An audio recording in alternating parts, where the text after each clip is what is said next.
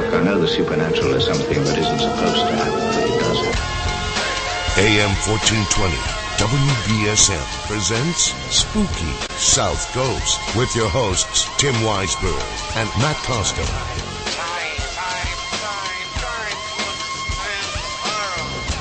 Good evening, ladies and gentlemen. Welcome to Spooky South Coast.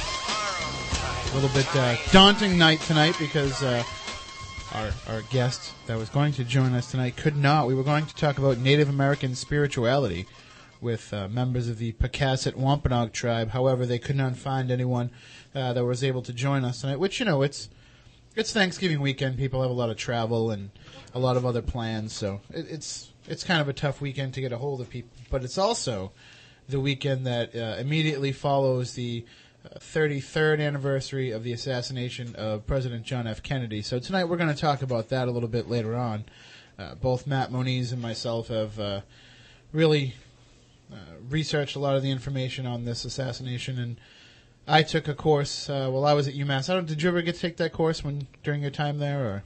Di- no, I, but I actually got to see the actual Zapruder film with the professor in question. Oh, there you go. I, I was uh, a student at UMass Dartmouth uh, from '96 to '98, thereabout. And, uh, we took the I took the political assassinations in America course. I think my sophomore year, uh, taught by the late Dr. Philip Melanson. And while I was in that course, uh, was when a lot of this evidence was coming out uh, about James Earl Ray's gun being retested, and you know, on the heels of O.J. Simpson's trial, you know, this new DNA ability that they had, and a lot of this evidence was getting reviewed, and of course that being in the Martin Luther King case. Uh, but it did start to open up a lot of the discussion about uh, some of these files and some of these the supposed evidence being retested and put to the test. So we'll talk about some of that, along with some of the different assassination theories behind the JFK murder, and you can join in and tell us what you think. 508-996-0500, 508-291-0500. Of course, you can also call up to talk about anything to do with the paranormal, which is what we normally talk about here on Spooky South Coast, uh, be it ghosts, aliens, you know, maybe you've seen a UFO, maybe you've had an experience with a strange creature you can't explain, uh, maybe just different, uh, I don't know, different dreams, different experiences that you've had that you'd like to call in and share with us. Uh, we don't judge anybody here. We we listen to what you're saying. We try to help you find uh, an explanation behind it if we can. And uh, if you're having problems uh, dealing with something uh, not of this world, we can point you in the right direction of those who can help you. That's what we try to do here, anyway. And don't worry if uh, if you want to call in, you, you remain anonymous and share your experiences with us. Also, if you are sitting at home and you don't want to uh, join in the discussion via the radio, which you know we, we do encourage you to do that, but if you'd like to join the live chat that takes place each week at the SpiritedSociety.net, run by uh, one of our faithful listeners, and she's actually she's a moderator on numerous message boards, including our own at SpookySouthCoast.com. But she has her own website and she runs a live chat there for us each week. SpiritedSociety.net. If you look on the left hand side when you sign on, you'll see a cattle skull with the chat link there. Just uh, log in, and she is in there already, I see, as well as the silent assassin, Matt Costa. Matt, are you a seasoned uh, chat room guy? or Uh, no, no, not at all. So you're not familiar with all the shorthand uh, annotations and, and the smiley faces and the LOLs and the like? No, but um, hopefully Luann will help me through it. So She will. She's she's a pretty helpful person. She's a great person, and we thank her for setting this up and, and sitting by the computer every Saturday night, because uh, God knows by eleven thirty or so, you know, it's she's fighting to stay awake when we're talking. No, no, I'm just kidding. Speaking of hearing us talk, which uh, we tend to do a lot here. No, I do a lot of. I wish these guys would talk a little bit more, but uh, we actually held had our discussion in Freetown on Tuesday night for the Freetown Historical Society, where we talked to them. We called the presentation "Haunted Freetown," but it was uh, just about all the different paranormal activity that takes place in and around the Freetown area. And it was at the request of the Freetown Historical Society that we went there. Basically, if I remember, science advisor Matt Moniz, the original idea was really they had read the Boston Globe piece uh, that featured you talking about some of these uh, hauntings, and it was kind of news to them, so they wanted you to come and kind of educate them about what was going on. That's correct, and then kind of mushroom from there. We uh, got a hold of Chris Balzano, who was instrumental in helping us out with some of the information that we used to present. Uh, he is an excellent speaker, knows his material backwards and forwards, and definitely is quite knowledgeable on anything to do with the Bridgewater Triangle. And Chris has his own website, masscrossroads.com, the Massachusetts Paranormal Crossroads website. And he has a lot of the information there about Freetown in particular, but uh, also about all of Massachusetts, particularly southern New England, uh, southeast, southeastern Massachusetts. And uh, yeah, as you said, he came and we had him kind of focus on the cult activity that happens in the Freetown State Forest, mainly because he's working on a book about that and uh, how that relates to the paranormal. So we had him discuss that aspect of it, and then Matt Moniz did a terrific PowerPoint presentation on some of the hauntings and uh, pinch hitting for Chris Pittman, who couldn't make it. He also talked about the UFO phenomena that have taken place not only in that area but you know a- across the board because in order for people to understand what goes on in Freetown or any town, uh, or you know, in the vo- sound of our voices, or even podcast wise around the world, to understand what's going on in your area, you have to understand that this is a global phenomenon, and it takes place in every corner of the earth. Right, both hauntings and UFO activity. And, and part of the reason why so many people lend it credence is because of the frequency and the volume of reports. If it was, you know, just one area or just a certain group of people, but because people from all different walks of life have reported these experiences, that's why we tend to give them credibility. And of course, that tends to uh, draw out the, the scientist in you, and then you go out and you find the actual data to back that up. Wherever possible, yeah. And in a lot of cases, there is physical evidence in which to test. The trick is you actually have to get out there and look. Exactly. Which, uh, you know, a lot of the people in the Freetown area, they encounter this stuff all the time. And it was really, really educational for us because here we are going in there with all these stories that we've heard, these reports that we've heard, things that Chris has collected in the, the court. See, he's a little bit different than an investigator, although he does do some investigations. Chris Balzano is actually also uh, the administrator for the Mass Crossroads site. And so part of his job is to take down the mythology as well as the fact. So he is kind of storytelling at the same time while he's reporting. Correct. And, and the stories that he had heard, some of them didn't really jibe with what was actually the truth in that town. Uh, we read one report from the Shadowlands.net uh, about a supposed haunting at the uh, the old Assonet Village Inn, and it turns out a there is no building with any such name. Right.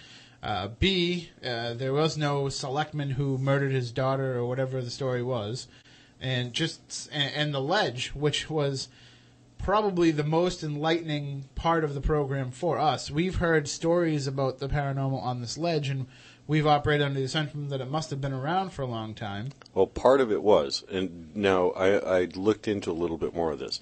It it wound up being taller because they turned it into a quarry. It, it it did start off as part of a small prominence. It just wound up gaining height because Well, they quarried the to. rest of it out. Yeah, It had to, considering the, the geography of the area. But to know that there was so much man made effort into making it what it is today kind of changes the story a little bit. Um, I mean, is it still possible that, as the story goes, that there were Native Americans that would throw themselves off of it? Yes, absolutely. But uh, just to hear some of these stories and to actually get the, as Chris said too, he was he had to actually take a step back for a minute uh, during the course of the presentation because here he is writing about Freetown on his website, and he visits this, this, the town. You know, he, he goes there and does uh, interviews and investigations there, so he knows what he's talking about in terms of the uh, the area and the the history behind it. But he hadn't really connected with the people, and this was an opportunity for him to really connect with them and to see. You know, Freetown's more about cult murders and supposed hauntings and in, in Indian burial grounds. That these are people who live in this town, work in this town, and you know enjoy their life in this town. And a lot of it, to them, they don't see this paranormal aspect to it. Uh, there was one gentleman who came up to me afterwards and started to uh, explain away, you know, 90% of what some of these reports are. And then at the same time says to me, but I believe in ghosts, those are real. so it, it just shows you the mindset there that, yeah, you know, some of it is overblown and some of it is taken out of context, but that doesn't mean that they don't believe that there is phenomena going on and that they are interested in the fact that it seems to be centered around that area. Now, we can all agree that something is happening. We may not agree on exactly what things are, but there is no doubt that there is something there that's going on. Well, and also though, uh, coming in as a paranormal investigator or or a researcher, you know, a historian, uh, or just a you know, an interested party, there are certain aspects of what goes on that you may think are paranormal because you're linking them with other paranormal events. So it might be that you know there's this great chain of paranormal events that when you actually get down into it and can get all the information, it gets reduced down to 30% of what you originally thought it was. But 30% is still 30%. Right. It's still there. And th- what's more interesting is the fact that once it becomes available and it's made available to you to start figuring out what is real and what isn't, what is going on and what isn't, it just opens up the, the door for that 30% to have even more validity. So it's good of the town of Freetown and the Historical Society to allow us to be able to utilize their archives, you know, their artifacts, what they have, and to say if there's things that you need to do in terms of your research and your investigation, your cataloging, your storytelling, then don't hesitate to contact us and we can help you figure it out. Because the gentleman, Mr. French, Mr. French, Mr. French, yes. I mean, he the guy knows Freetown history like the He's- back of his hand. He's in his uh, mid, almost to late 80s, still a very spry, a very alert and articulate gentleman. Uh, he definitely knows the history of the town, knows everybody in the town by first name basis, and uh, he is definitely on top of it. He knows his stuff when it comes to the town, no And- doubt and- about it. and just how welcomed we felt. Uh, right, I mean, we're outsiders. Let's not. We all, we all live in Wareham. You know, we don't really. No. We're not Freetown guys, and just we were welcomed with open arms. They were very interested in what we had to say. They were really interested in hearing about the show. There was a lot of people there that hadn't heard about the show, and they just had heard of there was going to be a presentation about the paranormal in their town, and something clicked in their head that drew them there. That and the advertising in the Herald. Yes, thank you to the Fall River Herald and Adam Sutton in particular for putting together that little advanced story and uh, all the other smaller papers that might have promoted it. And I think this station probably helped out quite a bit as well. A little bit. Eh. Uh, what really impressed me was they fed us. Oh yeah, terrific food. Thank you very much. Uh, their their hospitality was uh, was just it, it has to be commended because they did such a great job of making us feel. From the moment we walked in, we knew that this wasn't a, a quote unquote setup. You know, we weren't being brought in to talk about this stuff for them to turn it around on us at the end and say, "Okay, this is bogus. We don't really believe in this."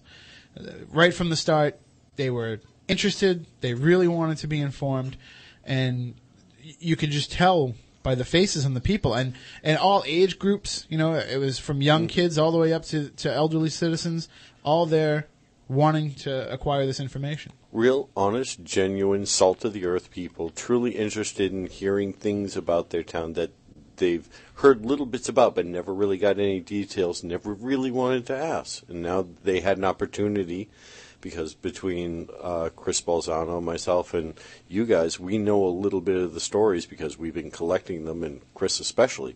We were able to share with them a little bit of history that's been kind of on the hush hush. And so this is something that we're thinking about that we can branch out into other towns in the South Coast area as well. So if there are other historical commissions, if there are other uh, independent groups that would be interested not only in having us come and do a similar presentation, you got to give us a, a little bit of time to work things out because it's not like Freetown where the information was really readily available to us. We were able to put it together in under two weeks. Uh, but some of these other towns around here, we could probably put together something based on the paranormal history because we're hearing more and more of it as the show goes along. Uh, we could put it together a similar situation, a similar presentation, but on the same respect, we'd also like anybody that can share that information with us and give us maybe something we hadn't heard to get in contact with us as well. Well, bear in mind, this area is close to what 350, almost 400 years old. Uh, most of the towns, because where we're at, for the rest of the listeners that may not be from our area, we're roughly about 20 miles outside of Plymouth.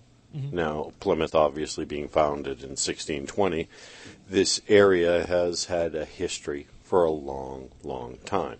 And also, uh, I mean, if if you're not familiar with where the South Coast region is, that's that's something we get uh, a lot of people are confused about when they hear the program, uh, listening to it online, is they say, "Where is South Coast?" It's you know, they, a lot of people think we're down south, and they're like, "Hey, you guys don't even have accents.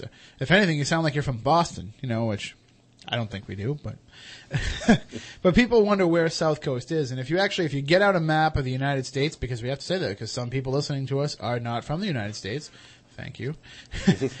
but if you look at a map of the United States and you look at Massachusetts, right between Cape Cod and Rhode Island, there's that little stretch of about 40 miles along what's essentially Buzzards Bay, and, and that is the South Coast region.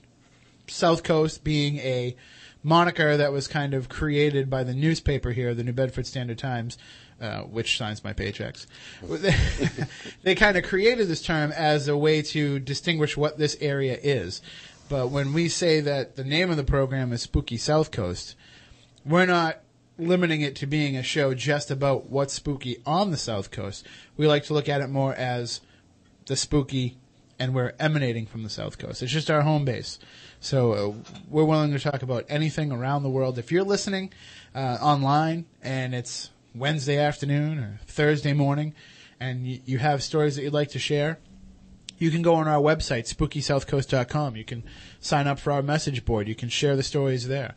You can email us. We have one group email, uh, spookycrew at spookysouthcoast.com. If you email us at that address, it goes to all three of us automatically.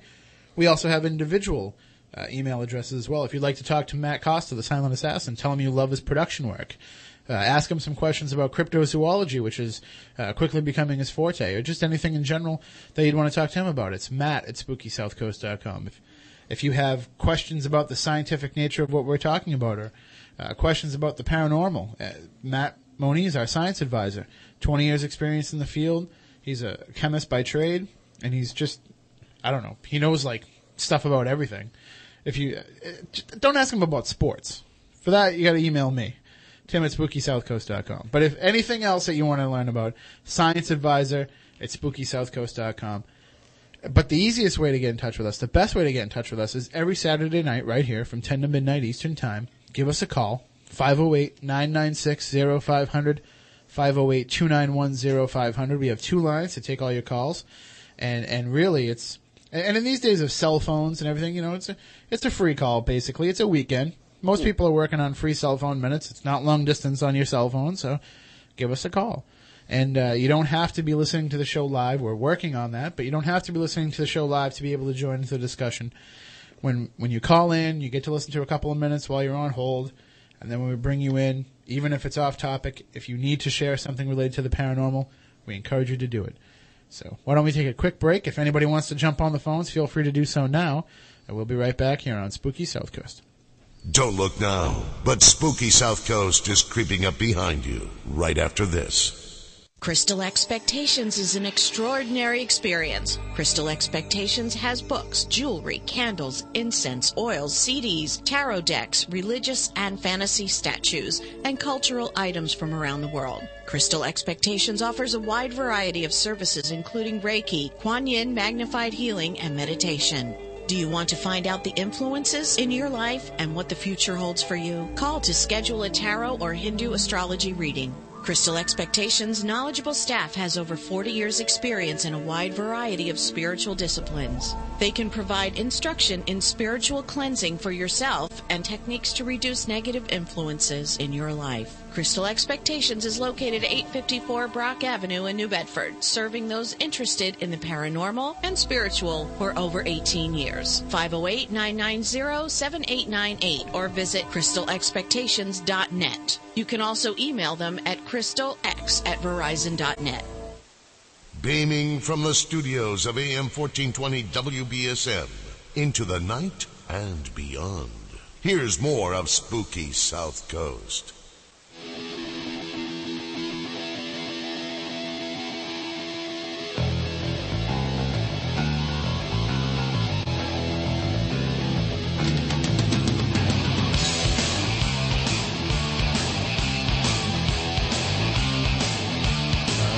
Back into Spooky South Coast. Tim Weisberg here. Silent Assassin Matt Costa along for the ride, as well as Science Advisor Matt Moniz. If you'd like to join in the fun in our internet chat room, then you can log on to spiritedsociety.net. On the left hand side, you'll see a cattle skull, and right next to that is the chat link. And Eagles Angel and Matt Costa are in there right now waiting to take any of your questions, your thoughts on the show. If you can't hear the show live, uh, which of course you're not hearing what I'm saying right now, but if you can't hear the show live and you'd like to find out what we're talking about uh, from elsewhere, just drop in there Saturday nights from 10 to midnight, and an Eagles Angel will fill you in on everything that's going on. And uh, we'll hopefully have the other technical technological wonder that we're working on happening pretty soon.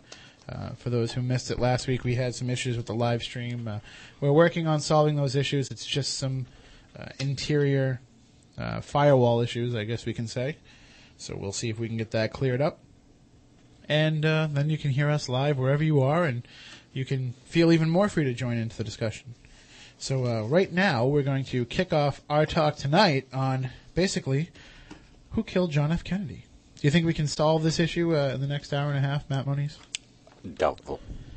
Well, it's been what forty-three years, sixty-three. I botched that math really quick. It's been forty-three years since the passing of John F. Kennedy. Ironically, forty-three being the number of years of age he had when he was elected into office. Uh, the youngest president ever elected, or at the time he was. Yes. And the only Roman Catholic president we've ever had. Uh, a very dynamic figure, uh, a very Charismatic. absolutely charismatic. I mean, being from just being a Massachusetts guy, you know how how charismatic we all are. but uh, he was definitely yes, he was a very charismatic guy. He was a very idealized person.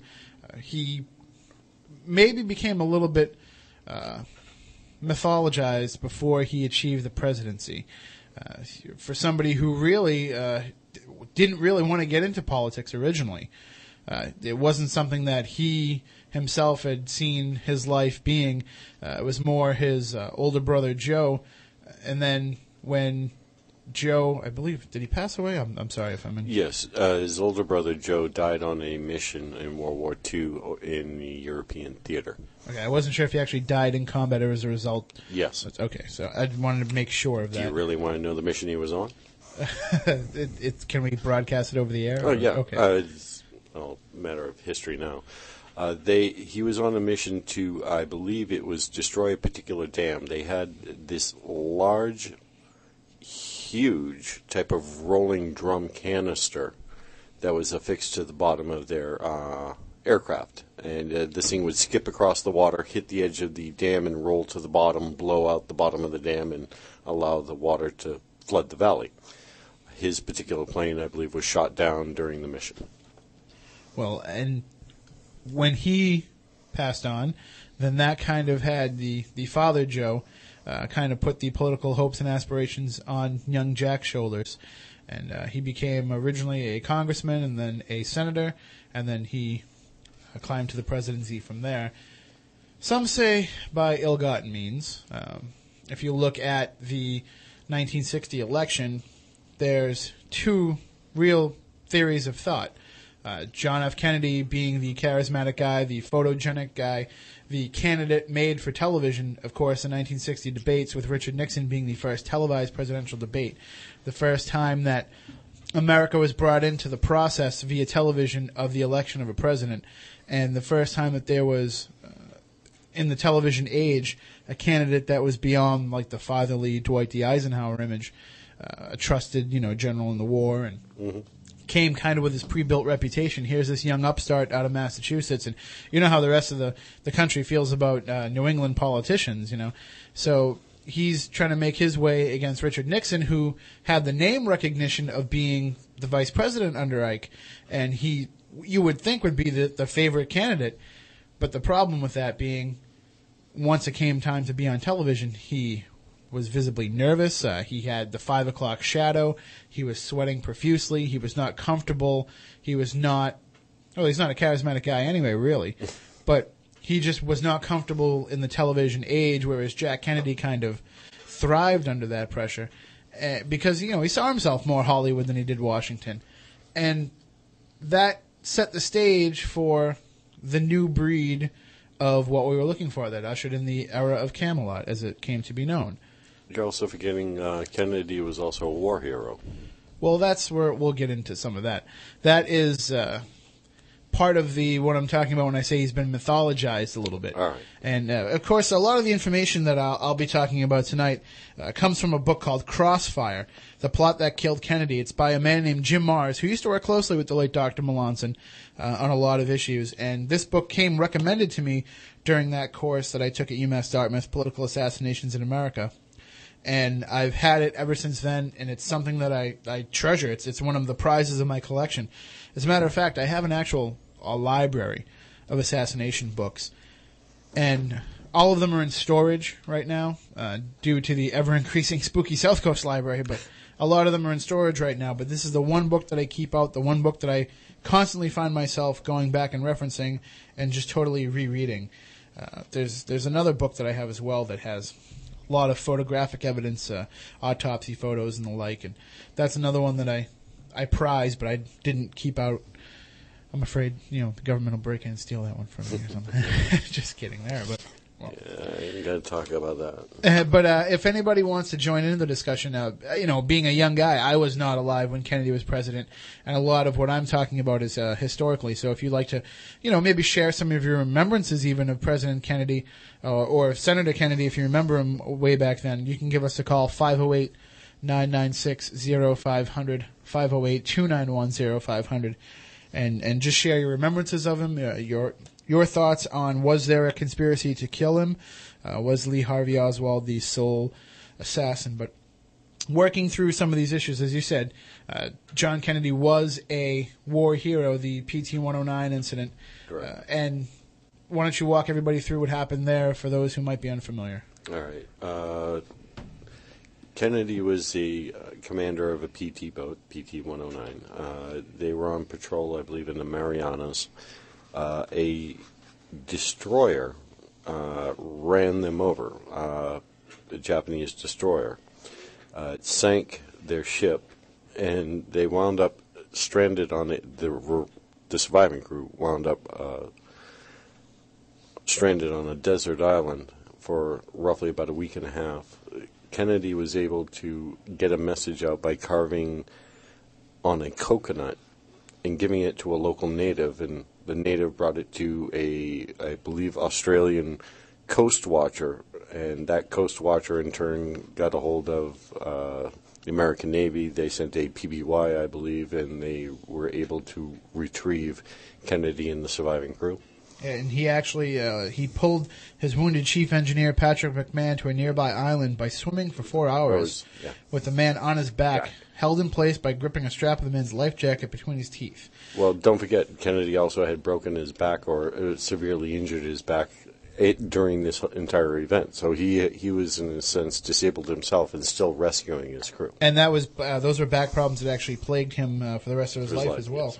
But so How did I do out of memory? very well, very well. Looking at Jim Marrs' book, and so he had this, as I said, this, this idealization, this mythologi- mythologizing of of his life. Uh, I mean, granted, his accolades were well deserved, but at the same time, he was cultivating an image to for political purposes, and um, the 1960 election.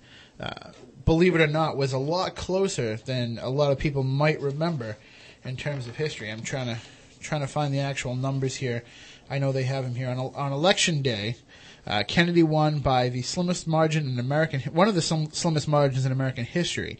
He polled 34,227 and 96 votes to Nixon's 34,108,456 votes, a margin of 49.9% to 49.6%. And if you listen to some of the stories and some of the theories regarding this election, Must have been the hanging chads. this is pre-hanging chads. We can't blame them for this, but who we can blame, uh, according to a lot of this, uh, I don't want to say the assassination conspiracists, but the election conspiracists, that uh, the mafia was involved, that Chicago delivered uh, a great deal of votes. because Joe, his old man, went and petitioned for him in certain He he was unsavory circles. he was tied in. Joe Joe Kennedy, uh, according to the history, uh, was a a bootlegger during No, the Prohibition era. I, I can I can pretty much verify that because my grandfather used to bootleg with him. Oh, well, there you go. but uh, I'm not disputing the fact that he was a bootlegger, but uh, the the mafia ties, I'll I'll, I'll leave that to speculation. Uh, but he was friendly with uh, with Sam Giancana and the Chicago Mafia, and the story goes the Chicago Mafia helped deliver Kennedy that election by bringing him these extra votes out there, and one of the accusations is, you know, dead people were actually voting for John F. Kennedy. Uh, some of these people who shouldn't have been eligible to vote because they had passed on were handing in ballots. And, you know, the election process not being the automated system that it is today, it was a little bit easier for monkey business back then. So that plays into something we'll discuss later in some of these assassination theories. But he becomes the president. Uh, immediately, the country is torn, not because of his presidency, but just the way issues had been building up at that time. Uh, you have the civil rights movement. Uh, John F. Kennedy was a big proponent of uh, taking America into space uh, at a time when we were losing the space race to the Soviet Union. Uh, in terms of the national defense against the communist threat 90 miles off the coast of Florida down in Cuba, that was another very polarizing issue that was going on. Uh, just everywhere he went. I mean, there was even some internal issues uh, in terms of agriculture. Uh, As soon as he is elected president, one of the first things that he does in naming his brother Bobby as the uh, as the Attorney General. Attorney General is they immediately begin going after the mafia. They immediately start uh, prosecuting these supposed mob bosses and these mob connections. So if they were involved in getting John F. Kennedy elected, that's a big slap in the face. Hey, thanks for all your help. Now we're going to throw you in jail before you can tell people that you helped us get elected. Yes, let's bite the hand that fed us. Yeah, well, and also cover our asses at the same time. Yeah. So it all plays into just a very tumultuous first three years of the Kennedy presidency. Uh, now, does this mean that you know the the government wanted him killed? We'll get into all of that stuff, definitely. Uh, but uh, just to set the stage a little bit for those who either may have forgotten or who weren't around then, just that was the political climate. I mean, there was un- unrest in Southeast Asia. Uh, all this stuff was starting to build up. Uh, America was going away from being the uh, idealized American dream that uh, a lot of people felt that it was. Look at the climate, the social climate in the 50s. In the 1950s, things were, you know, I don't want to say sunshine, lollipops, and rainbows everywhere, as the song said, but coming out of World War II, the baby boomer generation that was uh, coming up and was being born at the time, I mean, they had a good life in the 50s. Uh, there was good financial structure in the country. There was industry was on the rise.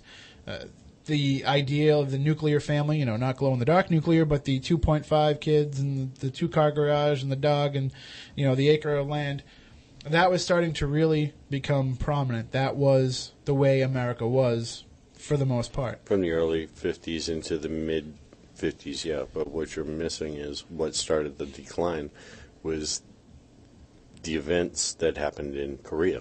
Well, that be, That began the down. that began the downside because no longer were we uh, fighting for the, the world's honor and the defense of the world as we were in World War II, but now we were getting involved in smaller skirmishes. Now we were pushing democracy.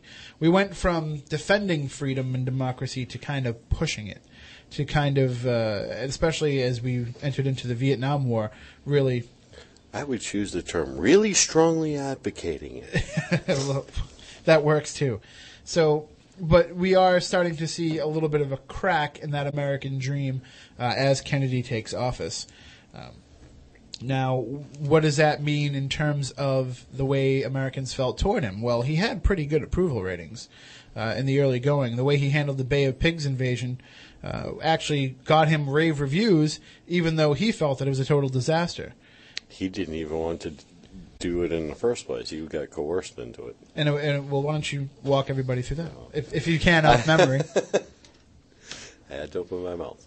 Okay. Um, uh, Castro, after he came to power, uh, had obviously a bunch of en- enemies. Uh, in particular, which is ironically enough, was a lot of the mafia because the mafia was uh, basically using uh, Havana as a place to wash money through the casinos. Yeah, it was like there. It was like uh, it was Las Vegas. Right. As Las Vegas was losing its Las Vegasness to the mafia, Right. they shifted operations down there.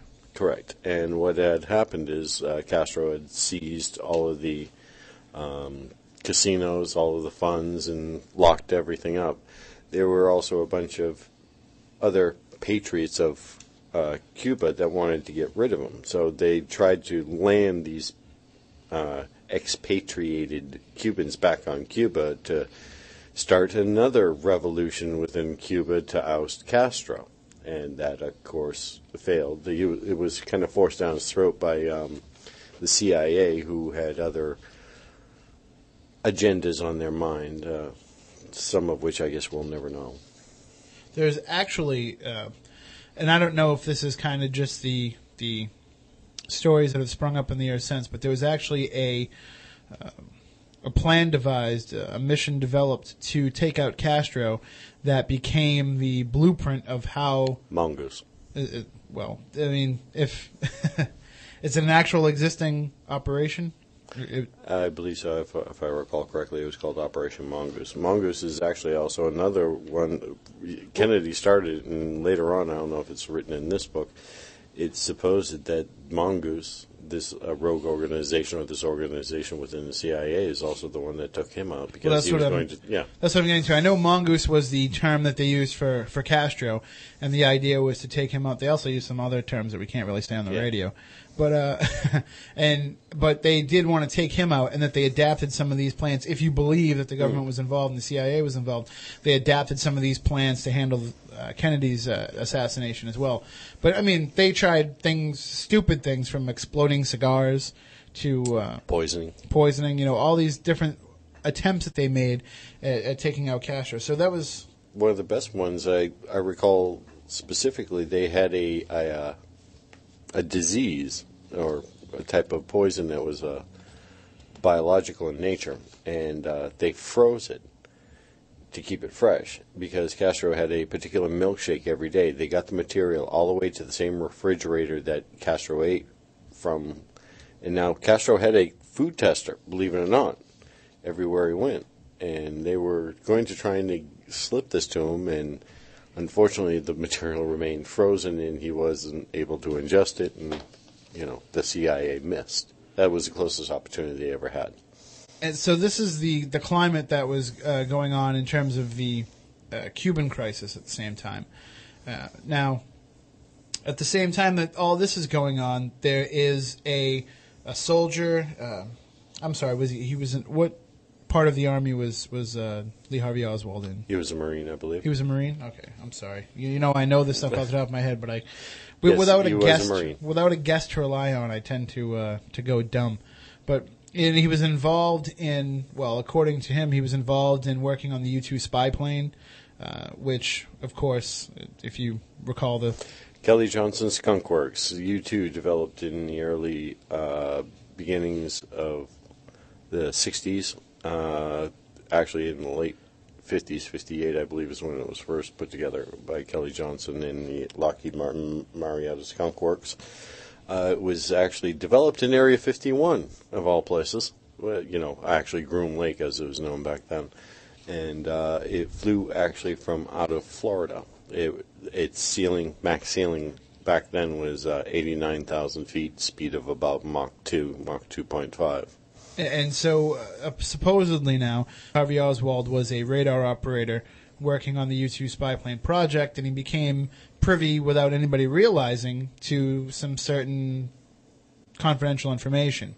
Uh, now, what happened is, I don't have an exact timeline in front of me, uh, but when he left the Marines, he eff- essentially he had I think a two week off period where he was where he went home to his mother and I think he told her that it was uh, a break that he was going back but in effect he tried to go to the Soviet Union he tried to defect and he went to the Soviet people and he told them you know I don't believe in America anymore I believe strongly in communism I want to become a Soviet citizen Uh, now, they denied him, I want to say, two attempts at first. They denied Yes. him access into the country. They denied him a chance to come and uh, expatriate himself in the United States.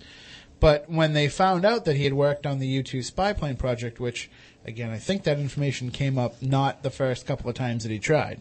Right. Uh, when that information came up, all of a sudden they become interested in him, uh, and he becomes a Soviet citizen.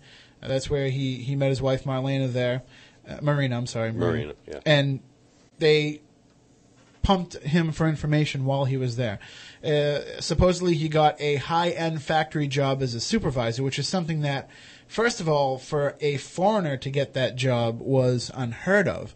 But for somebody to come in and take that job is even more uncommon. Uh, and you know, he, here he comes. He marries a, a very beautiful Russian woman. He, you know, he develops his family. I mean, he just becomes assimilated into the Soviet society very quickly, and he seems to have a lot of the perks that others don't have in this communist, everybody shares society. Which you know, as we know from His own apartment. yeah, his own apartment. It it didn't. It doesn't work. Communism, as the way the Soviet Union was putting it. Well, I don't want to sound like I'm advocating communism, but the what they thought was going to work didn't actually work in theory. There, the the worker class was very um, downtrodden, uh, very impoverished, and Oswald rised above that. He did not experience any of that when, theoretically, being an outsider, he should have been kind of at the bottom of the food chain there. I work with a number of people that have come from Russia, and they have, you know, some of them were alive during, you know, Stalinistic times. And they would tell me stories of growing up in the 50s and 60s in, in Russia, and the hardships that they would have to endure is absolutely incredible. And these are some well educated people. And, and here is Lee Harvey Oswald just walking in and not having to deal with any of that. So, for whatever reason, he was favored by the KGB or the Soviet government. And while he's there, he shares with them whatever information he shares with them. The question is now, what was he doing in Russia? Was he sharing information with the Soviets in order to stay in the Soviet Union? Or was he acting as a double agent for the United States government and uh, giving them little bits of information in exchange for uh, getting more out of them that he could bring back to the United States. Either way, the U-2 spy plane is shot down. Uh, uh, Gary Francis Powers was captured. Francis Gary Powers. Francis Gary Powers. Uh, he he was captured. on May Day, And- 1962, I believe it was. Yeah, um, yeah, I know it was May Day. It was a May Day celebration. So so here this you know implicates Oswald as somebody. This is where the theory really starts to gain credence that he was giving away this information to people. Uh, so what we'll do is why don't we take a break now? We'll burn off the rest of the commercials for this hour. When we come back on the other side, we'll talk a little bit about what Oswald was doing as John Kennedy was in power and as uh, his presidency was taking shape, uh, the similar path or dissimilar path that Lee Harvey Oswald was on. And if you want to join into the discussion, 508-996-0500, 508-291-0500. What we'll do is we'll talk about this a little bit more. We'll take a news break at, at 11 o'clock. We'll do the week in weird when we come back, and then we'll jump right back into this JFK discussion. So uh, please come at us with any questions you might have, any thoughts, uh, any information that you'd like to share that you've heard, or just your remembrances about Kennedy, about the way that you felt uh, when when you found out that he had been assassinated. So we'll be right back here on Spooky South Coast. Turn on all your lights, lock the doors, and pull down the shades. Spooky South Coast is back.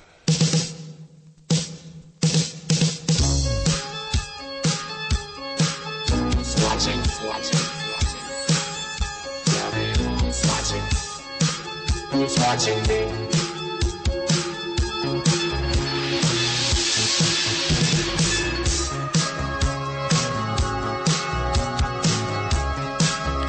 Welcome back to Spooky South Coast. We are talking about the assassination of John F. Kennedy, November 22nd, 1963. A day that people who were alive at the time and who uh, remember that day say that they will never forget. Uh, a lot of people, when 9 11 happened, kind of tried to equate that to the feeling that they had when John F. Kennedy was shot. But at the same time, I mean, uh, by the time 9/11 happened, uh, we understood our place in the world. We understood the the global stage. We understood that terrorism went on. We just thought it didn't happen here. Uh, and uh, with the Kennedy assassination, it was the all of a sudden the great infallible United States, you know, was without without its leader, and, and just I can't imagine the sheer volume of just bewilderment and, and sadness that must have uh, affected the nation at the time. And to f- if it really was the work of a great can trace back the roots of it, and that's what we're talking a little bit about tonight. Uh, some conspiracy theories about who may have assassinated John F. Kennedy. This is something that we try to touch upon uh, when we hit the eve of some of the bigger assassinations, uh, and of course, without our uh, great mentor in this area, Dr. Philip Melanson from the University of Massachusetts Dartmouth, who passed away uh, earlier this year. We we've kind of lost the the link to that that we had. So hopefully there is somebody at UMass that is stepping into his role or trying to step into his role, uh, continue a lot of his research, run the RFK archives over there, and uh, please get in touch with us because uh, we we definitely need to have.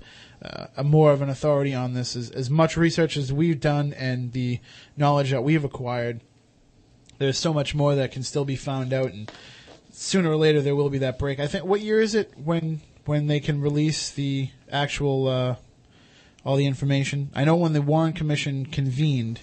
I It's don't want to. supposed to. to be 50 years after the Warren Commission, if I'm not mistaken. So if that's the case, and we're seven years away, Yeah, something like that. Yeah. but, but- which essentially, of course, was the Warren Commission's idea of.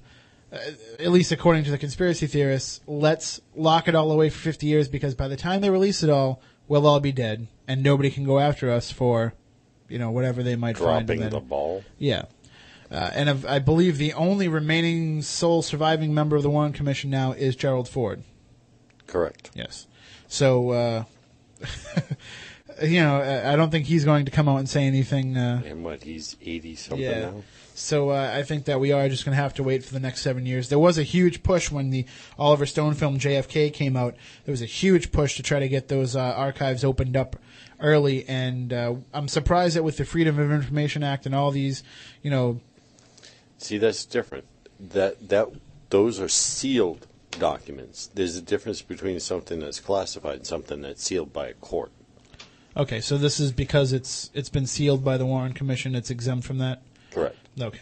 Well, either way, we're seven years away from being able to get in there, and I'm sure Oliver Stone and, and Jim Marrs will be among the first people in line. Uh, and I'll be anxiously awaiting their full reports. Uh, but we were talking a little bit before the break about Lee Harvey Oswald, his time in the Soviet Union, and what he uh, was involved in over there. When he came back to the United States, it's just it's a jumbled mess trying to follow where his life went from there. I mean, uh, I know he was in the Dallas Fort Worth, Texas area for a while, uh, and he was involved in uh, pro uh, pro Cuban a, a pro Cuban organization that was anti Castro Correct. and uh, the Fair Play for Cuba committee. Well, actually, the Fair Play for Cuba Committee is Well, that was the pro Castro one that he was right, See, and that's the one he was uh, putting out in uh, New Orleans. Yeah. See, this is what I'm talking about when I say it's a jumbled mess, and without having full detailed notes in front of me and tr- trying to work off the top of our heads, It's get- all right. I'm here. it, it gets a little bit confusing. But yes, he was involved in both anti and pro Castro uh, propaganda. Uh, it, it's documented by the CIA that he was involved, and by the FBI that he was involved in both sides of the Cuban conflict. Uh, it was in New Orleans that uh, there was a district attorney or uh, an investigator, I'm sorry, private Right. investigator by the name of Guy Banister, Correct. uh, who was, as it turns out, kind of the secret financer of this Fair Play for, for Cuba committee. And it just started this jumbled mess that Jim Garrison, the district attorney of New Orleans in the 70s, was able, in the late 60s and into the 70s, was able to get a little bit of the information out of. Well, it's also been found out that supposedly, and uh, there's a woman that uh, was part of this and who was supposedly supposed to have been Oswald's girlfriend at the time. She was a, uh, I believe, a biologist, microbiologist. She was uh, responsible for cooking up some of these potions that were supposed to go in to take care of Castro. Now, it's, it's said that Oswald was working for the company as a I like to affectionately call them. Or as the common folk know them, the Central Intelligence Agency. Yeah, uh, he was working for them. Uh, now, uh, he, he was working for the Fair Play for Cuba, which was a pro-Castro organization, as supposedly a front to gain information. Because as you're talking about, the Fair Play for Cuba uh, headquarters was in the same office building as Guy Banister's uh, place, which is the doors. You know, you entered in on one street. You know, it's one address, but you go around Yeah, the it was corner, like a, like a, corner, store, building. right? And they do a good job in the film JFK of, uh, of pointing that out, of uh, just visually utilizing a building in the same effect. Right. So yeah, we are coming up on the news. So what we'll do is uh, we'll put this on hold uh, till after the week in weird. Seems a little bit strange to kind of jump into this discussion with a little bit of the week in weird, but that's why it exists uh, in the spot that it does to kind of break up some of the the levity of what we're talking about uh, at times. So uh, please, we we would love to hear from you about the JFK uh, presidency, about his legacy, about the assassination, about the conspiracy, or whether or not there's a conspiracy. Uh, in the second hour, we'll talk about the single bullet theory. We will talk about uh, some of the theories behind who may have been involved in the plot to kill John F. Kennedy. And what we'll do is we'll try to bring up as many of the possibilities as we can, and then maybe at the end we can talk about personally what we kind of drift toward we think is actually going on. So. But uh, coming up now, we're going we're going to have the CBS news, and on the other side, we'll do the week in weird. We'll talk about some strange stories that you might not have heard, and then on the other side of that, it'll be back into the discussion about John F. Kennedy's assassination, and of course, anything to do with the paranormal. Call us anytime 508-996-0500, 508-291-0500. We'll be right back in a little bit here on Spooky South Coast.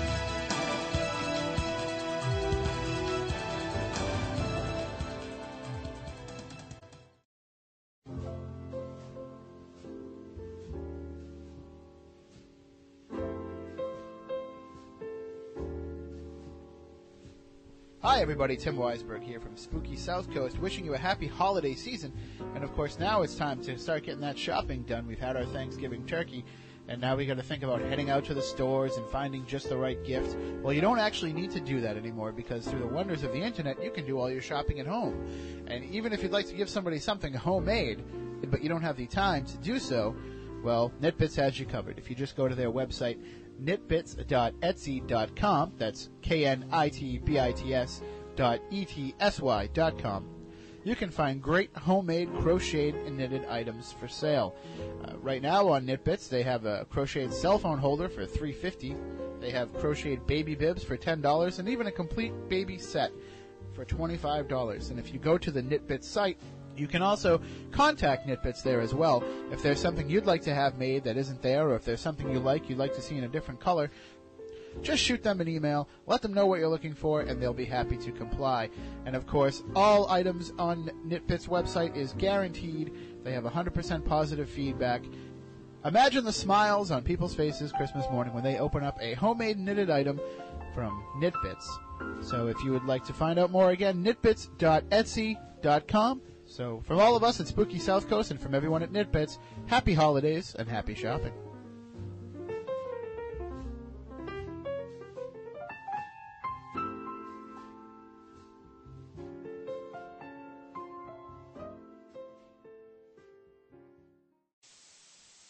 Everything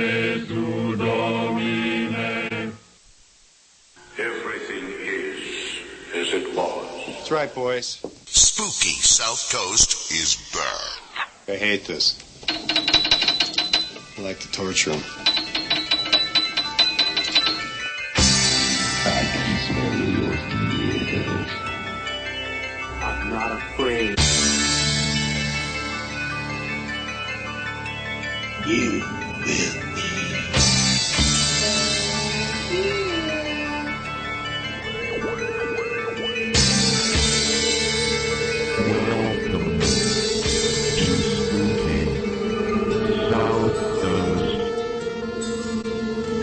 supernatural is something that isn't supposed to happen, but it does.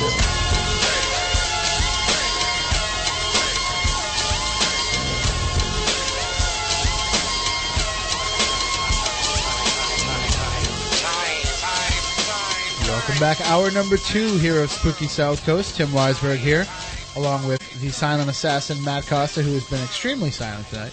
Matt, you want to say hi to the fine folks out there listening? Hello, folks. How was your Thanksgiving, Matt? It was Turktastic. Turktastic.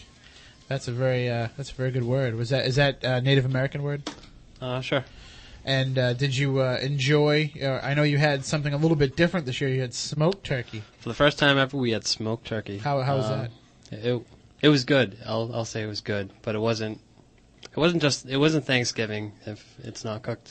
And if it didn't take four Like- hours, and Yeah, but I Um, enjoyed it. I'm glad that you enjoyed it. And, uh, and Matt Moniz, uh, our science advisor here as well, he smokes a lot of meat. He has his own smoker, and and he's. Uh, have you ever smoked a turkey? Mm, well, we've done turkey breast, never the whole turkey. I know that some people like to deep fry their turkey. That's the hot new thing to do. Oh, that is good stuff. But uh, I, I like mine the old original slow roasted way because uh, basically I'm not the one cooking it, so I can say that. You know, if I was the one cooking it, I'd be like, yeah, we're having microwave turkey. I'll buy some sliced turkey breast from Stop and Shop, throw it in the microwave, pour a can of gravy over it. There you go, Thanksgiving dinner made by Tim. That's just the uh, the cheap and lazy way to do it. But uh, while we're uh, giving thanks for things that we're thankful for, of course, we are thankful for all of you who listen each and every week. Uh, we'd be even more thankful if uh, you would help spread the word of Spooky South Coast, let people know that we're here uh, both over the WBSM airwaves as well as on the podcast and online all over the place. Uh, we're working with planetparanormal.com to try to get the live stream running. And uh, in addition, one another thing that we'd like to say that we're thankful for and offer congratulations to our friend Brian Weezy Hanwa, who welcomed the birth of his daughter Mackenzie this past week. So it's uh, we had let's see, we had Dave Schrader from Darkness on the Edge of Town Radio. He uh, had a young one come two weeks ago, and now this week it was Brian. So uh, hey, Matt Costa, when when are you gonna get going here? Don't jinx me. Okay. So uh, what about Chewy, your pet mole? Is uh, he- Uh, Chewy a father already? about that. Okay. No. Oh no, that was the smoked turkey that you had for Thanksgiving. Let's just say moles don't live very long. Okay. So we need to update the web page. All right. So uh, with that in mind, why don't we jump into a little something we like to do that we call the week in weird.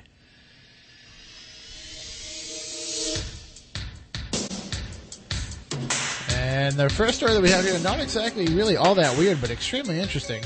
Uh, humans show big DNA differences, according to BBCNews.com. Scientists have shown that the genetic makeup of humans can vary hugely, far more than was previously thought. A UK led team made a detailed analysis of the DNA found in 270 people and identified vast regions to be duplicated or even missing. A great many of these variations are in areas of the genome that would not damage our health, Matthew Hurles and colleagues told the journal Nature. But others are, and can be shown to play a role in a number of disorders. We were certainly surprised. We expected to find that there was to be some variation, but we weren't expecting to find quite this much, Dr. Hurles told BBC News. To date, the investigation of the human genome has tended to focus on very small changes in DNA that can have a deleterious effect at the scale of just one or a few bases or letters in the biochemical code that programs cellular activity. For many years, scientists have also been able to look through microscopes to see very large scale abnormalities that arise when whole DNA bundles or chromosomes are truncated or duplicated. But it is only recently that researchers have developed the molecular tools to focus on medium scale variations at the scale of thousands of DNA letters.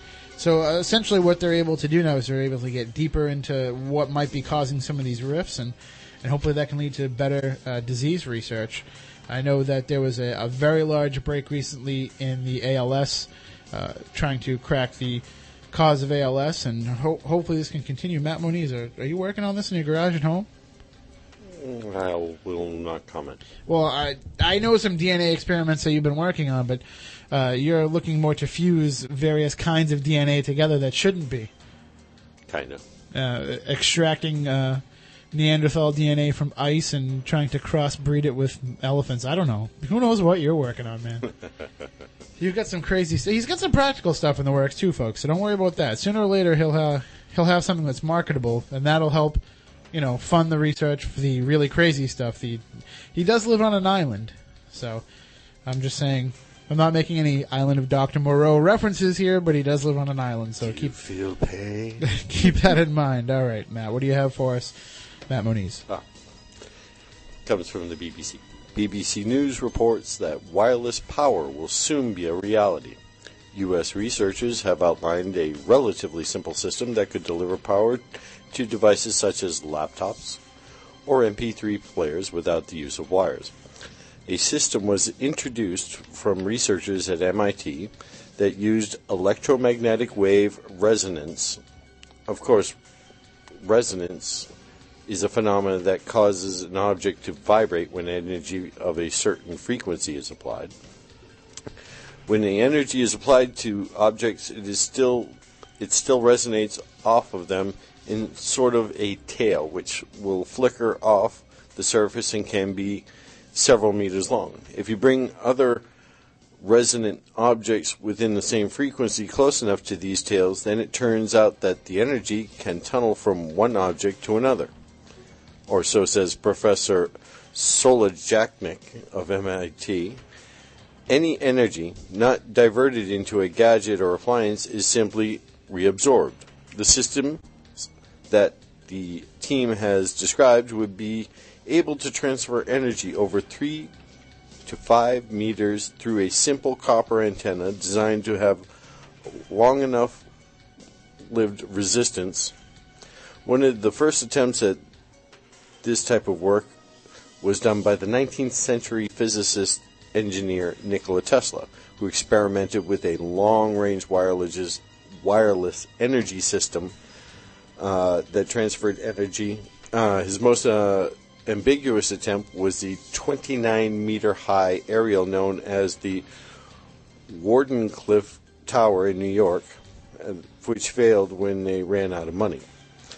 Though the project at MIT is still in the theoretical stages of development, researchers feel this is the most sound theory for wireless energy transfer. Now, I got a little something to add to this. It's also reported or been proposed that Nikola Tesla, while trying to work out the bugs on this, also supposedly was the one that caused the event that happened in Tunguska in the Siberian region. Him playing around with this energy, and this energy supposedly refracted off of the uh, upper atmosphere and came down in that area, leveling it. Well, we could do an entire program on Tesla. Uh, I mean, oh, you have no idea. so many uh, interesting uh, turns and avenues in that tale that we could we could share with our audience. But I, I, I have two lame jokes that I have to work in here right now. so first of all, I think they've already invented uh, that wireless power. It's called batteries. Uh, that they seem to be successful so far. Uh, now the way that they need to increase that is they need to make batteries last longer, which of course they can, but they don't because batteries need to be disposable and rechargeable and all that so they can sell you more.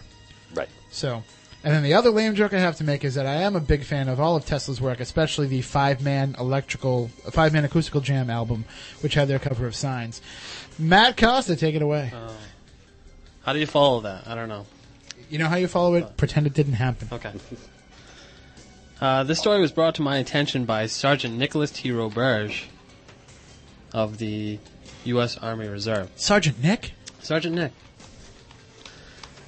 The Ohio lottery picks match Ohio game score. Ohio State Ohio State's 42 to 39 victory over Michigan also was lucky for players of the Ohio lottery. Shortly after Saturday's game ended, the numbers 4, 2, 3, 9 were, da- were drawn for the Ohio's Pick 4 game. Lottery spokesman, or spokeswoman, Martel Cohen said 401 $1 bets were made that picked 4, 2, 3, 9 in order, and each bet won $5,000. The odds of the numbers turning up in that combination were about 10,000 to 1. Cohen said 913 $1 bets were placed on any combination of the winning numbers and paid $200 apiece. The lottery paid a total of $2.19 $2.19 million in winnings. The football game finished at 7:13 p.m. and the drawing was at 7:45 p.m. It said that most of the bets with the winning numbers were placed after the game ended, but it is not known how much money was wagered in that period. That is incredible. Of course, that being like the biggest football game of all time uh, last Saturday, and I just what moved that many people to run out and and put down those numbers is is incredible. I wonder if that happens all the time after games, and we just don't hear about it because it doesn't come up as the winning combination. But for a game that had the, the national attention, uh, such a huge game, and you know, for for this to work, it, that's what you call synergy. Now Ohio uh, was the big winner both in the game and in the lottery. We'll see what happens if the two teams meet once again uh, for the national championship in the Fiesta Bowl. I'm just I'm making that up because I don't really follow college sports, so I'm pretty sure that that's yeah Fiesta Bowl. All right, uh, and and Matt Costa, you had uh, one more story that you wanted to share with us, uh, a little bit uh, more, even weirder than that. Yes. Glowing oceans spark interest off the coast of Africa. For hundreds of years, ship captains in the Indian Ocean have been writing of nighttime voyages through eerie stretches of water, areas where the surface of the ocean glowed so brightly that soldier, uh, sailors could read books on the deck at midnight. These milky waters were said to cover thousands of square miles. Marine biologists used to ignore these kinds of reports, but now they don't. A group of satellite photos has changed their opinions. Satellite images recently captured captured a large patch of glowing water off the coast of Somalia. The glowing area in the photos is about the size of Connecticut, and researchers think billions of glowing bacteria are the source, but cannot be sure until testing is completed. So, I I don't have anything on that. Matt, do you have anything to add? Is it funny? Well, it's not funny. It's just Okay. simple bioluminescence is it, the, is it the same bioluminescence that uh, that you When- find in your glow sticks. Yeah. when somebody pees in a pool and you put that chemical in? That- that's that different? That's bioluminescence. Is that even true? Do they even have a That, chemical? that we talked about that in the Urban Legend show. We you don't did. remember? That's that's not real. It's it's bogus. All those times I could have peed in the pool and I was afraid to. Well, Well- yeah, there is a chemical you can add into it, but you wouldn't want to be swimming in the pool in the first place to make it work. I got a lot of pee, uh, a lot of pool peeing to do this summer to make up for that. Now that I found out that it isn't real. Watch out! My in-laws have an in-ground, so you know they're, you know, right now they're listening. They're saying, "No, not at our house." I can just see you standing on the uh, the diving board. Yeah. Oh yeah. Just go right into the water. with All right. Art. All right. Let's move on. We're talking about urine now. Well, you're in for a big treat when we come back, because we're going to continue the discussion on the JFK assassination uh, right here on Spooky South Coast. Turn on all your lights, lock the doors, and pull down the shades. Spooky South Coast is back. Who's that I see walking in these woods? Why, it's Little Red Riding Hood. Hey there, Little Red Riding Hood.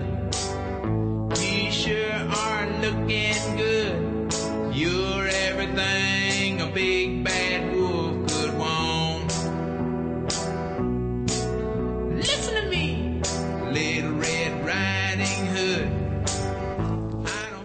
Welcome back to Spooky. South Coast. Tim Weisberg here, along with the silent assassin Matt Costa and science advisor Matt Moniz.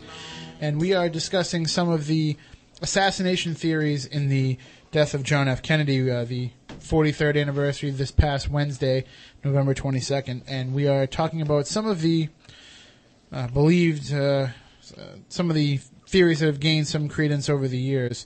Uh, for the beginning part of the show, we gave you the background information of what was going on and a little bit about Lee Harvey Oswald's life and how he was kind of involved in some, I don't know, I don't want to say illegal activities, but some illicit activities that could have been working on either side, either for or against the United States of America, depending on which side you listen to and which side you believe.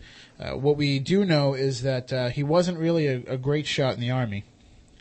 Uh, Marines, but yeah. Yeah, Marines. I'm going to keep doing that. That's all right. Uh, How about um, using the term service? Yeah, I'm one of those guys that just uses army as the general uh, idea for the military, and it, I have to explain it. It goes back to when I was uh, a youngster and I played with the little green soldiers. You know what I mean? Remember those the little green soldiers? Because they only came in army, I was kind of not exposed to the other branches of the service. So, but uh, yeah, Oswald was not a crack shot. Uh, certainly not a skilled enough marksman to uh, have hit so many targets that he did with one bullet. But we'll get into all of that. Uh, so he's involved in a lot of these strange activities. He essentially kind of goes underground when he comes back and just pops up here and there uh, whenever it benefits eventually benefits the idea of putting him together as the patsy. Uh, now, one of the uh, uh, there was another assassination prior to Kennedy's. Uh, a, a local, uh, we, I think we were kicking around. We think that it was a a, um, a general. Uh, General, uh, a judge also comes to mind. Yeah, I, the- I, I think he was involved in a couple of It- actually uh, attempted murders. I know there was one that, uh, and I, I'm looking through the Jim Marrs book here, and I can't remember off the top of my head. I apologize, but uh, so he- I mean, he had popped up as a suspect in that case. So uh, his radicalism was well known. Let's just put it that way. Yeah. At this point, he was uh, well known to be dropping hints. Uh, there was a there's a scene in the film JFK, which is an actual event that happened, where he's on a firing range and he's shooting at his own target, and he takes a shot at the guy next to him's target. Uh, seemingly on you know pu- on purpose to try to get the guy riled up, and the guy comes over and says, you know, what are you shooting at my target? And he's like, oh, I'm sorry, I thought I was shooting at that sob Kennedy. So little hints that he dropped along the way, uh, and for whatever reason, again, we can get into all of that. But I think Matt knows exactly what I'm talking about there. So, but here is the creation of Lee Harvey Oswald as either a patsy or as an assassin prototype, depending on which which way you're looking at it. If he was a lone gunman, we can see this pattern developing, this anti-Kennedy feeling, this uh, anti-American hostility, this pro-Cuba and pro-Castro maybe uh, effect as well. And then on the other side, if you want to see that a patsy, here he is building the case against him unwittingly when the time comes that the deed is actually done. Now, how much did he know at this point if that was the case? Uh, he's the kind of guy that they had to keep kind of quiet because he would talk. He would uh, say things to people that he shouldn't say. So I'm sure he was pretty much in the dark and a lot of the stuff that was going on uh, while this was going on. So we know that Lee Harvey Oswald at this point is being groomed one way or another for the deed that's about to be done. So, if he was the lone gunman, now we flash forward to Dallas, uh, November of 1963. He has a job working at the Texas School Book Depository, which I'm not sure exactly when he got the job uh, prior to Kennedy's arrival, but it wasn't. Well, well before that. but it wasn't. It, it's not like he was there for years. No. So he gets a job at the Texas School Book Depository, which is essentially just a big building right on Dealey Plaza where they house all the school books uh, that they're not using, and and that's where they dole them all out from. And that was right on the presidential motorcade route when the uh, when the Kennedys visited Dallas. So uh, we'll follow the lone assassin, uh, the lone nut theory here for a little while, and and we'll, what we'll say is he was working on the sixth floor of the building, or he was working in the building, but he went up to the sixth floor. He had a Mannlicher Carcano rifle that he ordered through mail order, um, Using a false name. using a false name. Well, uh, did he use the Hidell name when he ordered the? Yeah, Jay Hidell. Yeah, it, there was Jay Hidell and also Alec Hidell, which is the name that he used when he was over in Russia. As well, he also used, I believe he also used Leon Trotsky Oswald too. I'm not sure, but he did have many aliases that he used Right. uh, to cover his tracks. But he ordered this this Mannlicher Carcano rifle. Not exactly the ideal uh, piece of equipment for what he was trying to do. No.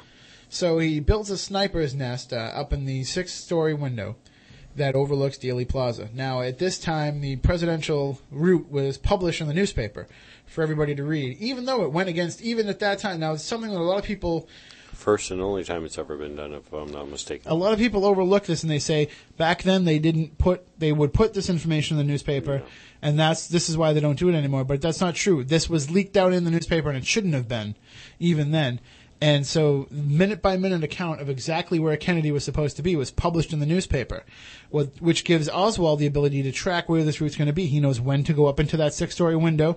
He can do it in a short enough amount of time that his coworkers won't really notice that he's gone. So he climbs up uh, into this little sniper's nest that he's built. As the motorcade comes into Dealey Plaza, which is a big square, essentially, he's coming around and it has to make 90 degree turns and at one point 120 degree turn, which is uh, against Secret Service protocol, even then. But he has to make it has to make this turn, and it's going at a speed of what was it, 15 or 20 miles an hour. If that. So it was definitely slow enough that he had plenty of time to line up his sight And as the motorcade is coming around, you've all seen, you know, reenactments, you've all seen films, you've seen JFK, I'm sure. And as the presidential limousine, without a top on it, which he was supposed to have a top on it, but he wanted to ride with it down because uh, he wanted the people to see him, even though the the sun was a little bit hot that day. And I know that Jackie didn't really want the roof to be down, but he rode with it down because he was a man of the people. And as they were coming around, as he, I forget the actual name of the street, but as they're coming around Dealey Plaza and heading toward the underpass near the grassy knoll, which would put them essentially onto the uh, freeway and get them over to where they needed to get to to fly out, that's where the fatal shot takes place. So you need to believe that. Uh, how many shots did they say that, that Oswald fired off? They said three. Three shots in the span of. Do you know how many off the top of your head? Uh, if I'm not mistaken, under five seconds. So he had to, and this was a a, sli- a a bolt, bolt action. action. So in and this is something that he could not do when he was in the military. He could not fire a weapon at this speed. Most people can't. Most professional snipers can't Yeah. even do it. So, but he was able to get these shots off. Uh, two of them did not were not the fatal shot. Uh, obviously, only One missed altogether. One missed altogether. The other one was where struck. Struck a curb, part of the curb, broke a chip off of it, hit a guy in the cheek and what have you. Uh, they recovered that, supposedly recovered that bullet. And can we follow the path of the magic bullet? Can you do that off the top of your head? I've been doing everything else off the top of my head. Why not? Uh, the path of the magic bullet supposedly entered into the back of Kennedy's neck, um, or out through the front of his throat, into Connolly's right. Go- Texas Governor John Connolly in the front seat. who seat. was seated in front of him. Yeah, sorry. Uh, into the back of Connolly's right shoulder, uh, or wait a minute, left shoulder, because Connolly was starting to turn around. I think entered into Connolly's right wrist and then down into his right knee. So this bullet followed a crazy path, you know, of going Yeah. every which way. And the most important part, the bullet that they claim that they recovered out of all of this damage. Roughly came out almost pristine with maybe a slight dent to it. So for the bullet to have gone through all of that, now ballistics test fired into, you know, various different amounts of uh, um impedances, you know, Right. totally shattered. Yeah, the especially the bones that this thing is supposed to go through. It went supposedly through Kennedy's vertebrae in his neck. Vertebrae are some of the hardest bones in, in the human body. The main reason being is because it's designed to carry the weight mm-hmm. of a human being. So the bone density in vertebrae is very high compared to, say, like rib bones or what have you. The other bones that it entered into, like in Connolly's wrist, the radius and ulna, are also heavily fortified because that's where a, a lot of the fulcrum action is used for lifting. They they're designed to be strong, as well as the um, your thigh bone or I believe humerus. Uh, uh, um, now that's a very very very strong bone, and for this thing to come out pretty much roughly intact. Uh, uh, yeah. Uh, yeah, it's a, I'm trying to remember all the bones off the top of my head. Um, so am I. But it I- doesn't- I'm, I'm following matter. the path of the bullet, but They're- they're suffice it to through- suffice it to say they're going through some pretty thick, heavy, hard bone. and, and so we'll continue following this this trend now. So this one bullet does all this damage, comes out pristine or nearly pristine. Uh, Oswald leaves the school book depository, walks outside, uh, ends up going into a movie theater, where he's captured in a movie theater. He's taken into police custody. Now he stays in police custody while I don't know. It's hard to decide, you know, what to follow in this theory, but uh, Kennedy is taken to nearby Parkland Hospital, uh, where there is not an autopsy done there officially. They do do an autopsy there, right? They started to do an autopsy, and then the Secret Service and They come the in and they, they swoop, they bring the bottle back to Bethesda, uh, Right. back to the Navy Hospital, and so, but Oswald goes into this movie theater. He's captured there by the police. He's taken into custody. You left out Tibbets.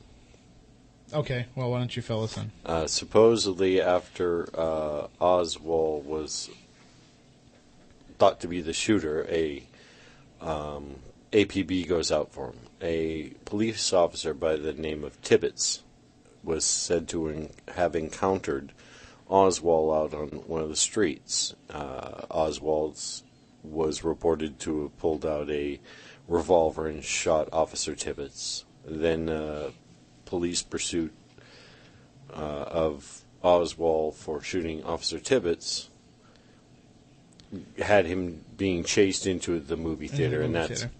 And, and so he was in police custody. Now that was uh, what what day of the week was it? Thursday or Wednesday or Thursday? I forget. I think it was a Thursday. I'm not. I like how I just totally blank? I'm sure it's in Yeah. this book. But um, so, but it was I think it was Sunday that Jack Ruby got to him. He's in police custody. He's being transported, uh, and as they take him out now, prisoners are not transported in this manner. Uh, they are usually protected, but for some reason Oswald was out in the wide open, uh, and he comes out and he's essentially yelling to the crowd, "I didn't kill anybody. I'm just a patsy."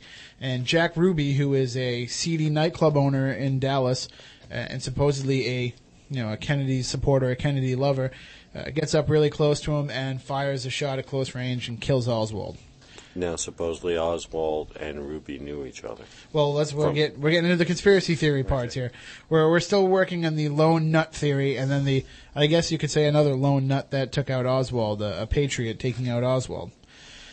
So that is the abbreviated version. Now, in the uh, 25 or so minutes that we have left, we'll get into the actual conspiracy theories. Uh, but first, uh, we will take a break. Uh, we'll burn off what we have for commercials, and then on the other side, we'll finish out the rest of Spooky South Coast talking about some of the conspiracy theories. So stay tuned here on Spooky South Coast.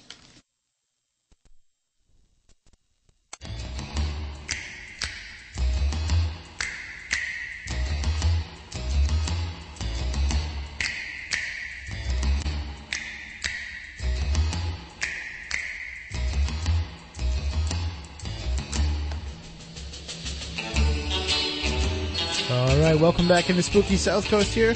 508-996-0500, 508-291-0500.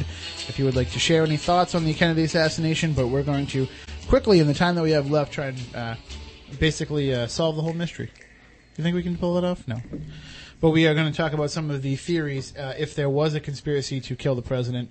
Uh, but Matt Moniz, you wanted to correct yourself on Yeah. an earlier point, real quick. Yeah, we were talking about the various bones. Like I said, went through the vertebrae. Now, vertebrae, like I said, is very dense, hard bone. Then it went through the scapula of the uh, shoulder of John Connolly, then through the radius and ulna of the wrist, and then down into his tibia, it, one of the leg bones, one of the very strong leg bones. Hey, you're a chemist, not a biologist, so we Yeah, but I still had took anatomy and physiology. I should still remember it, and I've also uh, wor- have an EMT license, so this is stuff I should know. Okay.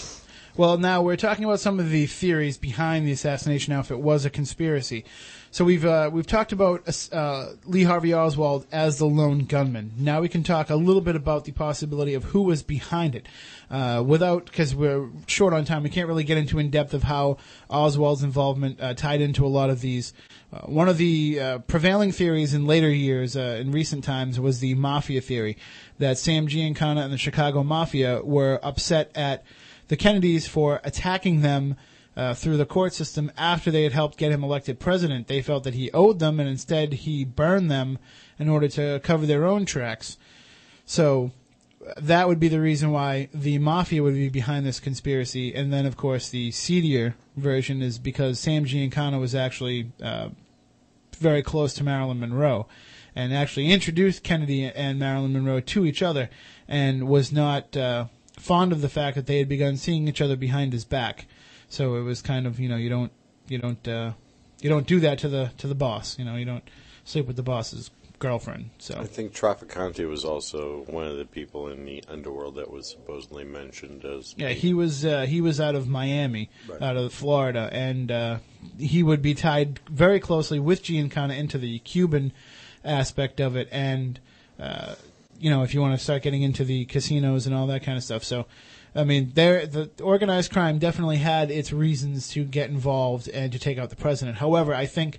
Uh, something built at this level, they could not have acted alone. As as powerful as La Cosa Nostra can be, I don't think they're powerful enough to have that type of hold in the government. I mean, I, I could be wrong, but we're talking about very high level uh, involvement if that is the case. Uh, of course, the other prevailing theory is that it was the United States government that took out the president uh, because of some of his policies and some of the things that he wanted to put into effect. Uh, they Or not put into or not effect. put into effect in, in, in such a case. Uh, one of the major uh, one of the major reasons being that he was trying uh, his best to keep America out of the Vietnam conflict and out of Southeast Asia, and they felt that that was the wrong way to go. Uh, another issue also was the civil rights movement that they thought he was a little bit too loose on that. And some some people say it was really more that he was so tied up with other issues that he was kind of turning a blind eye to civil rights at that point. But basically, what he was trying to do is he was trying to gain support for his policies and programs so that when he got reelected in '64, he'd have a mandate and he could get some of these programs into effect. And there are other people who supposedly he made promises to along the way that didn't like the fact that he didn't keep up to date on what he was going to do, and that if he got reelected and he had this mandate to start putting in some of this effect, their programs, their ideas, their their personal agendas would suffer uh, as a result of what he was trying to do. That he was basically trying to get everybody he could on his side to get him elected, and then he would just you know burn them and do his own thing. I mean, just as a general reason behind the government assassination. And if that's the case, then we're getting into the reaches of the CIA, and that's where we can bring in Oswald as the patsy setup. Uh, there, some of the theories are that the shot didn't actually come from the school book depository. It came from the grassy knoll building directly uh, across the street, essentially from where the presidential car was at the time. Uh, a lot of people who were there when it happened think that the shot came from the grassy knoll. Uh, later, there were tests done. Uh, the, the explanation was what you heard was the echo uh, coming off. The report. Yeah, the report. You were hearing the, that's what you were hearing from the grassy knoll. But there were later there were audio tests that were done on some of the audio recordings that were done that day that verifies that there was a shot that came from that area. Uh, there was smoke that came from that area. There was gunpowder in that area. There was somebody seen running away with a gun from that area. Um, so there was definitely something going on there. The famous scene from the film JFK where Kevin Costner is playing Jim Garrison is running the Zapruder film, and he is frame by frame showing the fatal bullet striking Kennedy in the skull. And Frame 238. I, I believe so, exactly, yeah.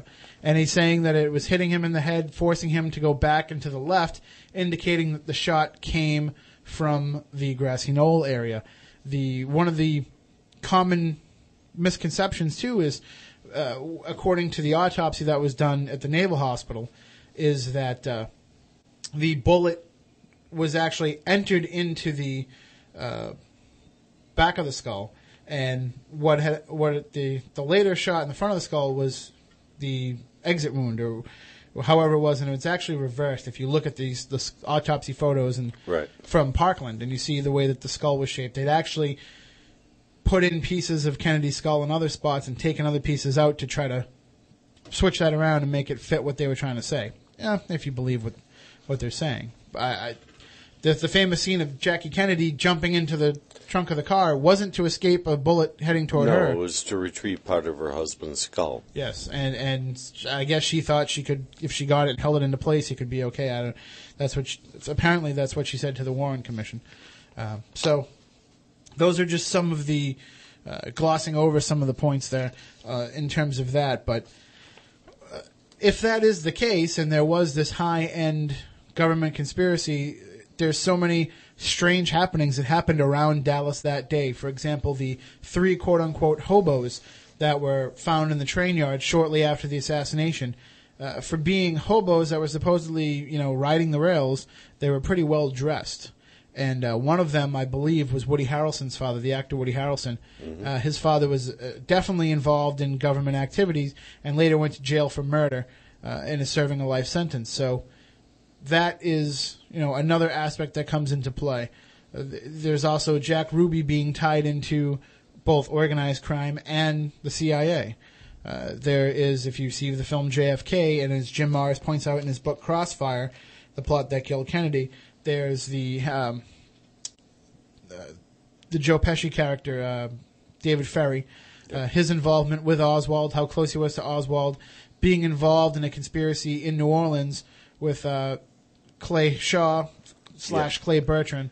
Who also l- later was admitted by the CIA to be one of their people. and it was also head of the Trade Mart too. Uh, so there was definitely some involvement in a conspiracy type situation. Whether or not it was directly involved in the assassination of Kennedy, uh, we don't know yet. But we do know that there was definitely Jim Garrison did stumble upon a brewing conspiracy uh, through these people in New Orleans that he, that he investigated, and it was enough so that the the American people weren't accept they weren't buying the Warren report to begin with.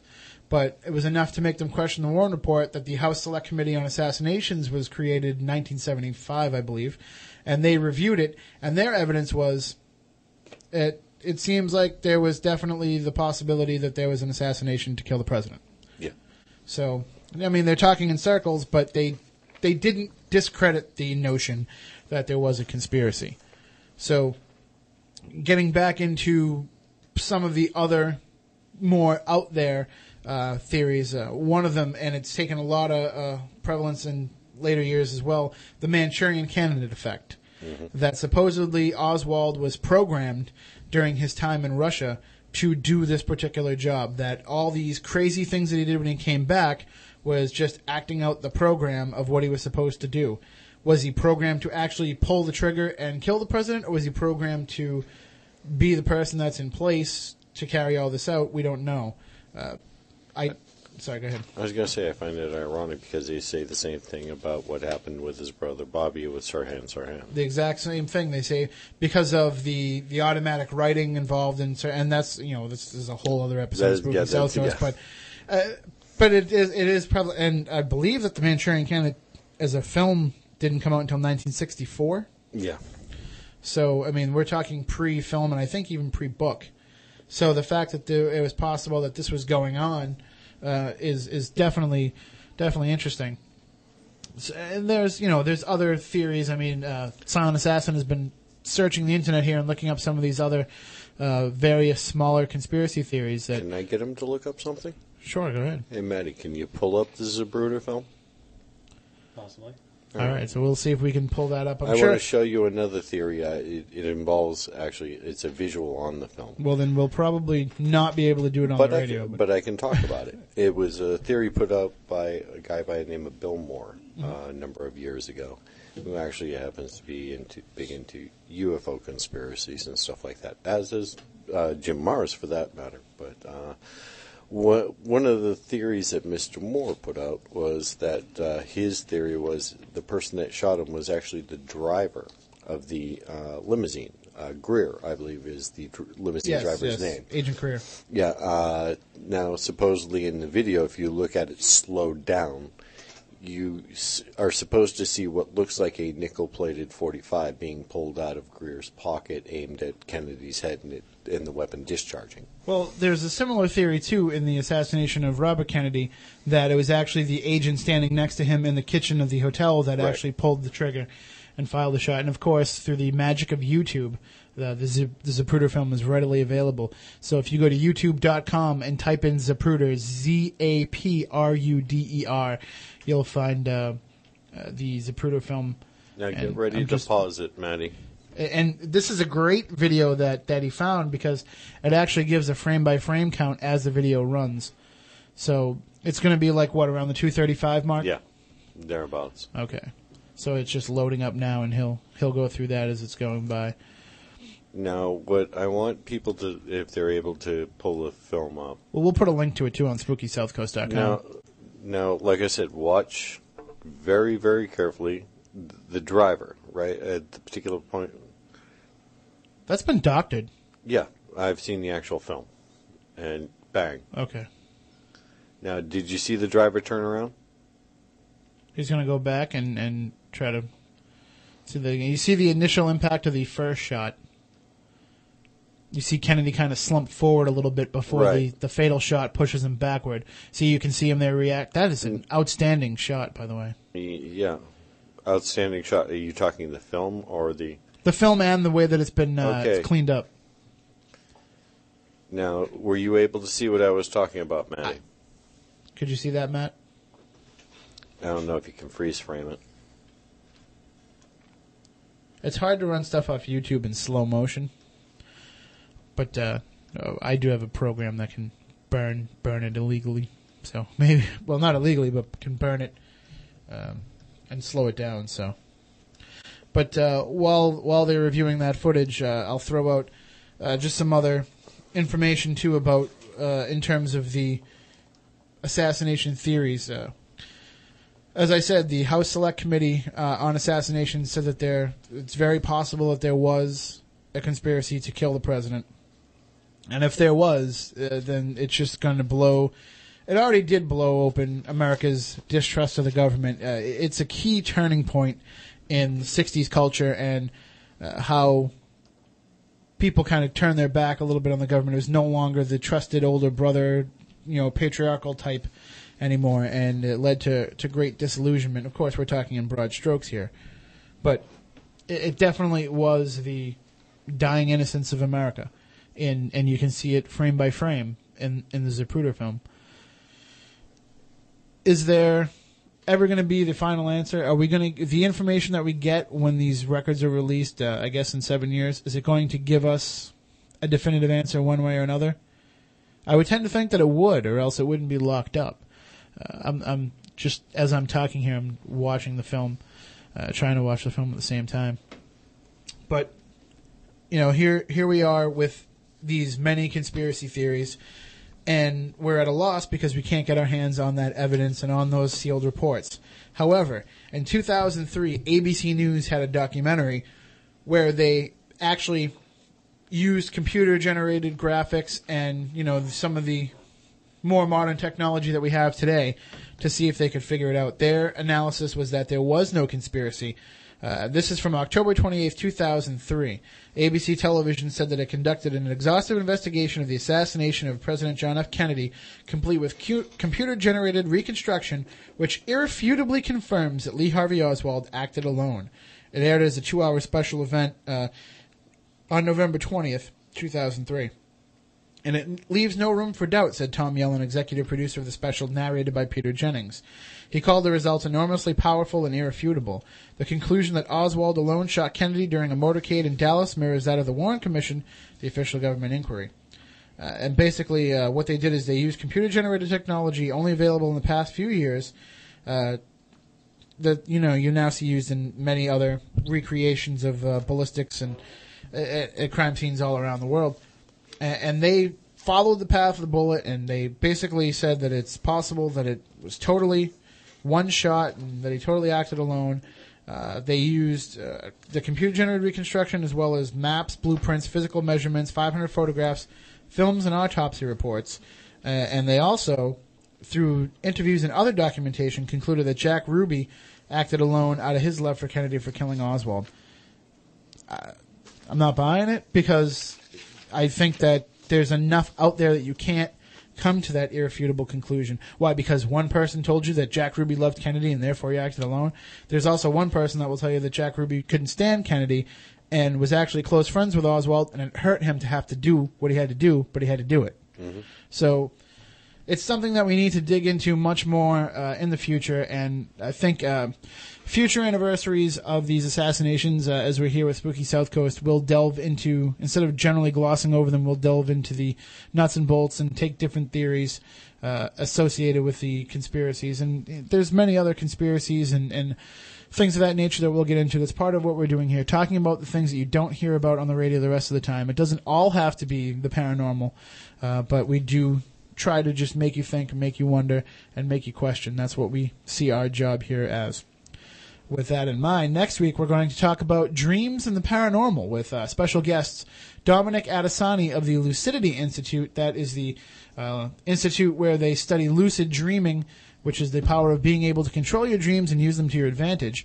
And joining us in, as part of that discussion as well will be Rosemary Ellen Guiley the author of such books as the Dream Encyclopedia and the Dreamer's Way, and or the Dreamer's Path. I'm sorry, and she just sent me a copy of the book. Uh, I haven't had a chance to crack it open yet, so I apologize if I stumbled on the name there. But thank you, Rosemary, for that.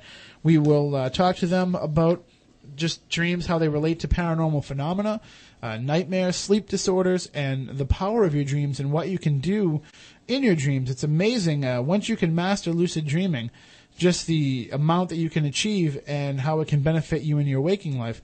We'll talk about talk about all of that with them. Then coming up on December 9th, we'll have Tom D'Agostino talking about Haunted Rhode Island.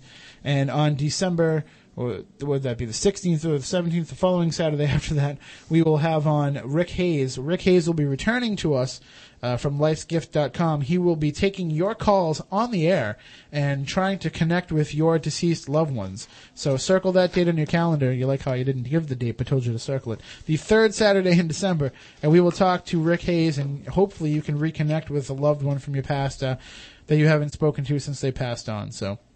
If you'd like to keep up to date with all this and check out updates, go to spookysouthcoast.com. We'll post a link up to the Zapruder film there for you as well.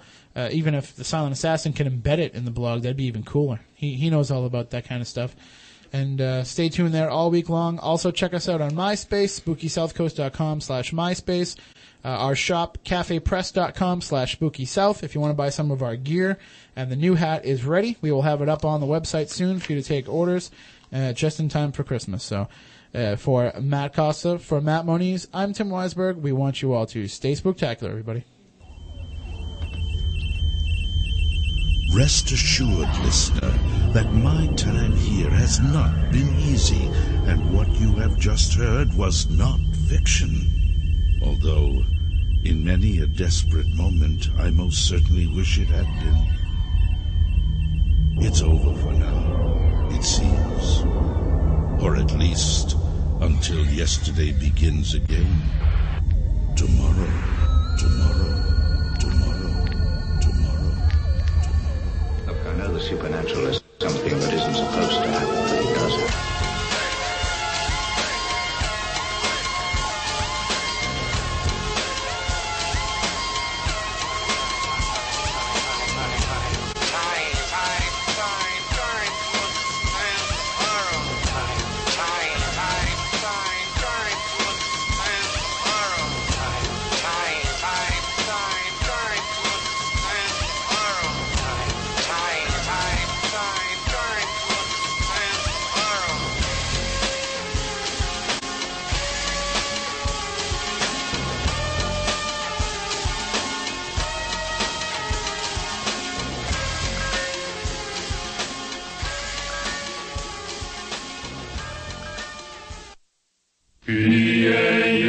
to Dominus.